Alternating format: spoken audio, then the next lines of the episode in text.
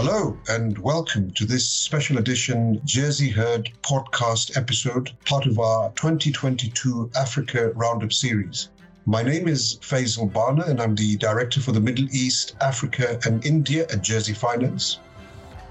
In this series, I will be joined by leading experts, professionals, and authorities in their respective fields who will share their views on progress made on the African continent in 2022. We'll also look ahead at the opportunities for Africa in 2023, focusing on key economies and hot topics or themes which will affect the continent during the course of next year. I'm pleased to be joined today by Mercy Gakii, Head of Investor Relations at Kenya Pension Funds Investment Consortium. Uh, welcome, Mercy. Thank you, Faiza. Let's start with a short summary of 2022 in the context of Africa. How would you summarize 2022 and its wider impact on Africa? Thank you, Faiza. Uh, 2022 was a very um, interesting year. Let me use the word interesting because we're looking at the impact being both positive and negative. So, looking at the pandemic and also looking at uh, the Russia Ukraine war and what the impact has come to Africa, as in Africa is battling poverty and job losses. And what we saw with pandemic was slowdown in the economic growth of uh, different countries' economies.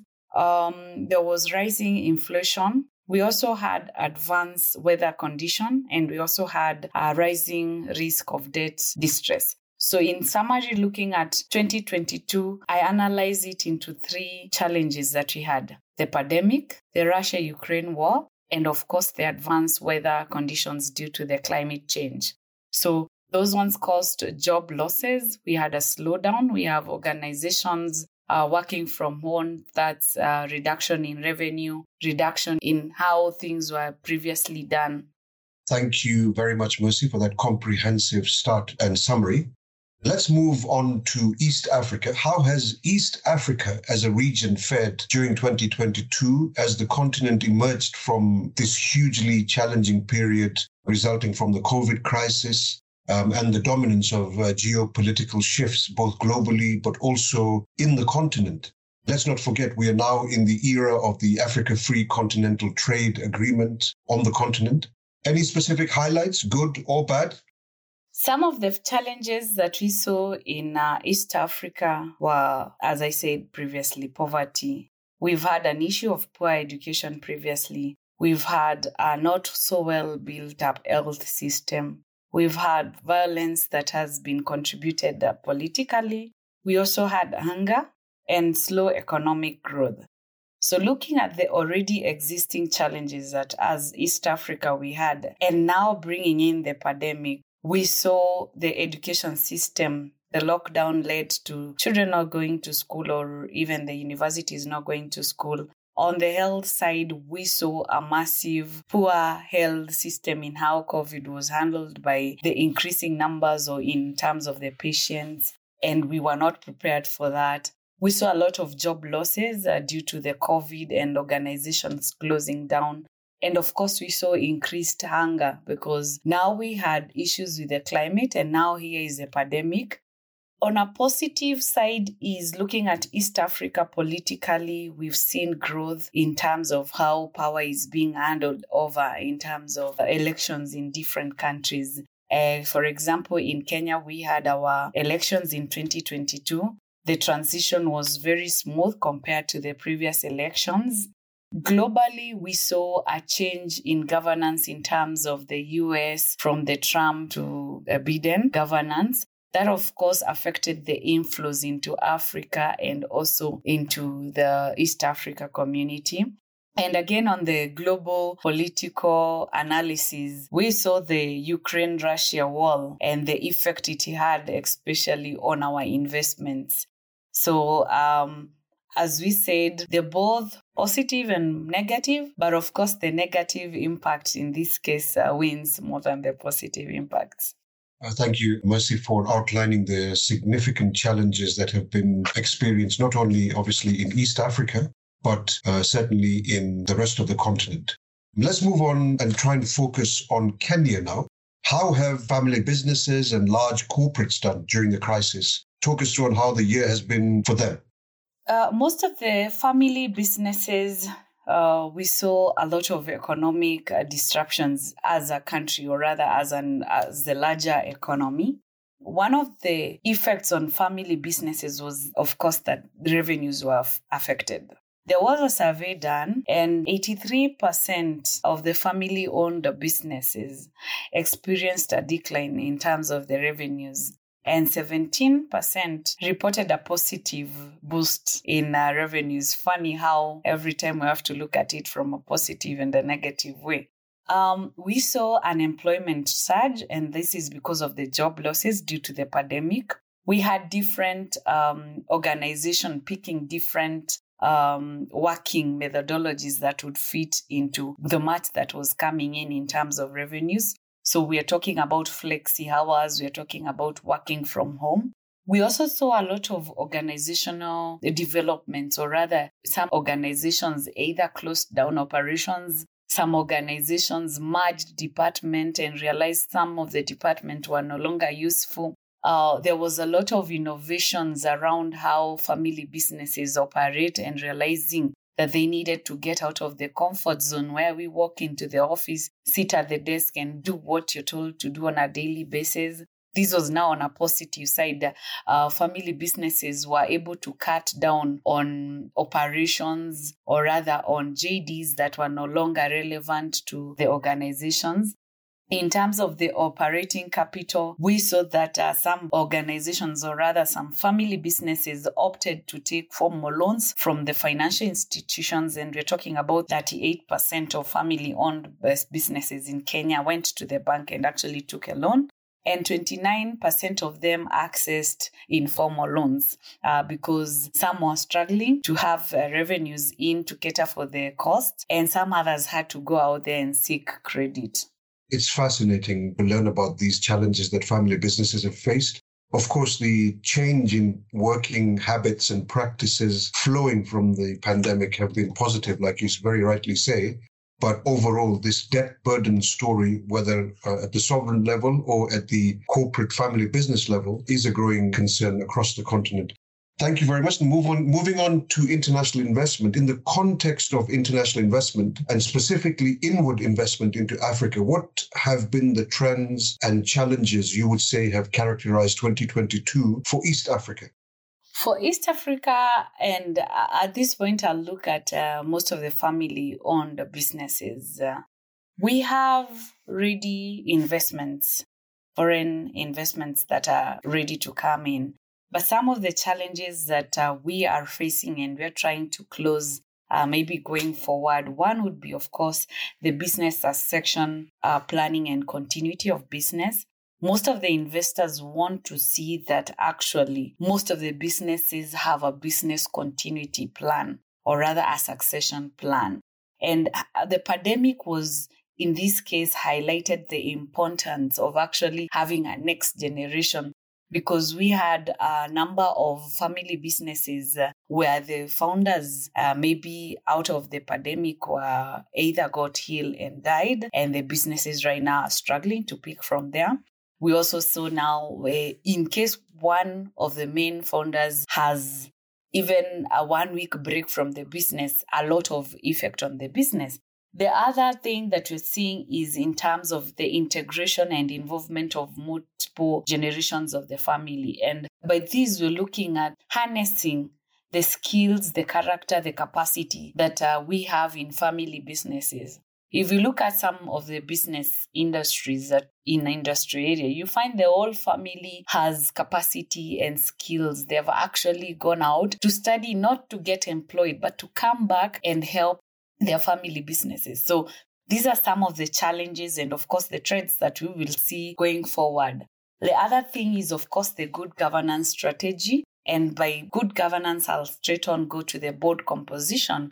We have families where every member want to sit at the board. But if we have a good corporate governance, then we're able to have a structure that will attract investment. And of course, now looking at most of the international investors, they want to come in at an organization or a family business that has good corporate governance to avoid poor management, poor misappropriation, loss of money or capital injected. With all these in place, then I believe we can attract the right investment. And a good example is some of the companies, the family businesses in Kenya that have been struggling. But with the right corporate governance, with the right succession, with the right continuity, they've been able to attract investment. For example, Ramco PE came in and expanded the operations in Kenya. So those are some of the organizations we look at at how they were struggling and how they have picked up. So we are able to pick the challenges and we are able to outline the way forward or the threats that we should do to attract these investments. Excellent. And I think that hits the nail on the head. This succession and governance issue within family businesses, which dominate the local market, is a critical one if they're going to attract investment internally into these businesses. And the example that you used there, Mercy of Ramco, is a good one. We had Ramco, one of the family members and directors, speak at one of our events last year the same challenges that you highlighted with the same issues that he raised and you talked about. So I agree with you. I think good governance in itself is going to be attractive for investment into these big businesses. In some cases, they are large conglomerates. So thank you very much for that. Let's look forward to 2023. Where do you see the opportunities are for family businesses and large corporates who have an existing regional and Pan African ambition, or indeed those that are local but are looking to expand regionally and continentally? When I look at this sector in terms of the sector where we should align ourselves because it's always about aligning ourselves. And again, I'll go back to the lessons that we've learned the last two years. I would prioritize three sectors. One of the sector is agriculture. The second agriculture I would prioritize is in the real estate. I would also want to prioritize any climate sensitive investments. And this is because we're seeing the trend. In the next few years, anything that is not climate friendly will be scrapped off. And in this case, I would look at automotive side of business.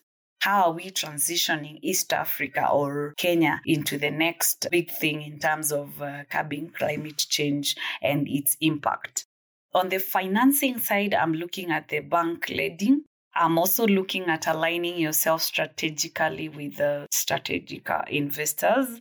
When I look at uh, private equity, the space that I'm into, I know this one always brings a mixed feeling because a founder has attachment to their business and here comes another an investor who is taking a controlling hand in your company it's become very hard to convince most of the family owned business that private equity could be a solution, especially if you're struggling. But again, the question will be if you're to go that direction, what is the value creation for the private equity coming on board? And the future of financing, we're looking at if a private equity comes to aid a struggling family business, what is the tenor they're looking at? Is it between seven to 10 years, which most family businesses would consider? Or are we looking at the ticket size? Are we looking at between 10 million USD or 20 million USD? So it's very key to note that a private equity can actually come on board to offer opportunities for most of the family businesses. And in terms of investment opportunities and creating that space where in case a family business feels they're no longer achieving what they want to achieve in terms of revenues then why don't you bring on board an investor who can then come and uh, help you cross to the next level we're looking at, of course, building alliances and partnership, and this will stimulate investments and also nurture relationships with the networks, with the knowledge sharing and expertise. Then I believe we have a lot of opportunities to grow the family businesses. Every time we talk about the private sector, we forget the family owned businesses on its own as a sector. And this is something that needs to be considered going forward, where the family businesses are key drivers to our country's economy. Thank you very much, Mercy. That's very useful. And the alignment with investors, uh, private equity, institutional investors, if you want to attract that is key, as you say. They're looking for that value add and how can they generate the return within their investment period. So thank you very much. So we'll move on to the next question, talking about international capital specifically. Will international capital be encouraged and incentivized to invest in Africa? Uh, what can East African governments do to encourage inward investment? The answer will be yes. And uh, at first, it's good we look at where we have failed so that we look at where we're going. I think when it comes to international capital, where we failed is that uh, we have a negative investor perceptions of Africa as a whole. And this is because we are perceived to carry high risk in terms of investment. Yeah. And also that means unattractive, causes an attractive sort of attraction towards investment in Africa. So this is something we need to change. The second thing is we're looking at the political risk in Africa, and to be specifically East Africa.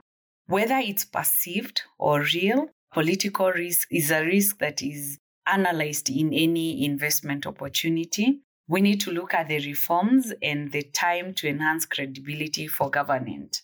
What to do? Yes, you ask what the government can do to insensitize this. Uh, one of the things that we're looking at, and I'm happy to see that currently our new president is putting in place, is promoting policies that seek transparency and allows for check and balances against executive power to build credibility in institutions and public offices. That will be the key thing. The other thing that the government can do is strengthen the judiciary. And by strengthening the judiciary, is of course now we'll have the ability to enforce the rule of law. Having an independent central bank for the promotion of monetary stability is very key. And again, rationalizing and strengthening regional trade agreements to increase the market size, for example, in East Africa. I'm also looking at reducing the cost of doing business in the region. And this will come in handy to actually attract a lot of international capital into the country. And through the government support, we'll be able to improve quality of public infrastructure, We'll also be able to invest in people. We'll be able to reduce corruption. These are some of the things that aid us into achieving the international capital inflows. And once we are able to do that, then we will see foreign direct investment in place. We will see foreign portfolio investments come in. We will see investment come in in form of debts. And we'll also see a number of private equities uh, internationally coming in to seek investments in East Africa. Thank you, Mercy. That's very positive outlook. Uh, you know, your overriding message is uh, learn from the past, whether good or bad, and use it for the future. So I think that's a very nice way of providing a summary of all the challenges and all the opportunities that they, that are there in sight for 2023. And also very encouraging to hear positivity around the new government in Kenya. Obviously, it was a big moment. You've mentioned the transition was very, very smooth uh, compared with other parts of Africa and indeed uh, previous elections here. So, you know, all these is very positive and thank you for that. So I get to my final question now.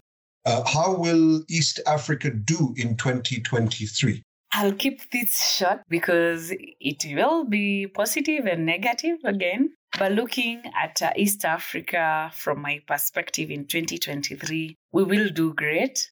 And the reason is because we've learned the last two years we've been in a class learning. We're looking at uh, attracting sustainable long term foreign investment in Africa. And again, I'll look at in the East Africa, I'll look at uh, Kenya being the lead where we've seen commitment to ensure macroeconomic stability. I think since the president came on board, this is a first priority of stabilizing and trying to bring the economy back to where we were before the elections, before the COVID, before the Ukraine Russia war, before the change of governance in US. I mean, all the factors that we've used that affect our macroeconomics. And uh, we're also trying to see a lot of uh, continued reforms of the economies and our trade and investment cabinet is quite proactive in terms of uh, partnership in the area uh, trade agreements and trying to open doors for international investors to come in the continent or rather in Kenya to invest and to help us grow. Thank you very much. That's very positive and uh, exciting, actually, for the region. And like you say, East Africa will be led from Nairobi. This is where policy and the innovative drive will come from for the region. So thank you very much. Thank you, Mercy, for speaking with me today. Uh, that was my final question and concludes this episode in our Africa Roundup series. We hope you enjoyed listening to this podcast. Don't forget to subscribe to Jersey Heard on your chosen podcast platform and follow Jersey Finance on our social media networks to keep up to date on our work in Africa. Thank you.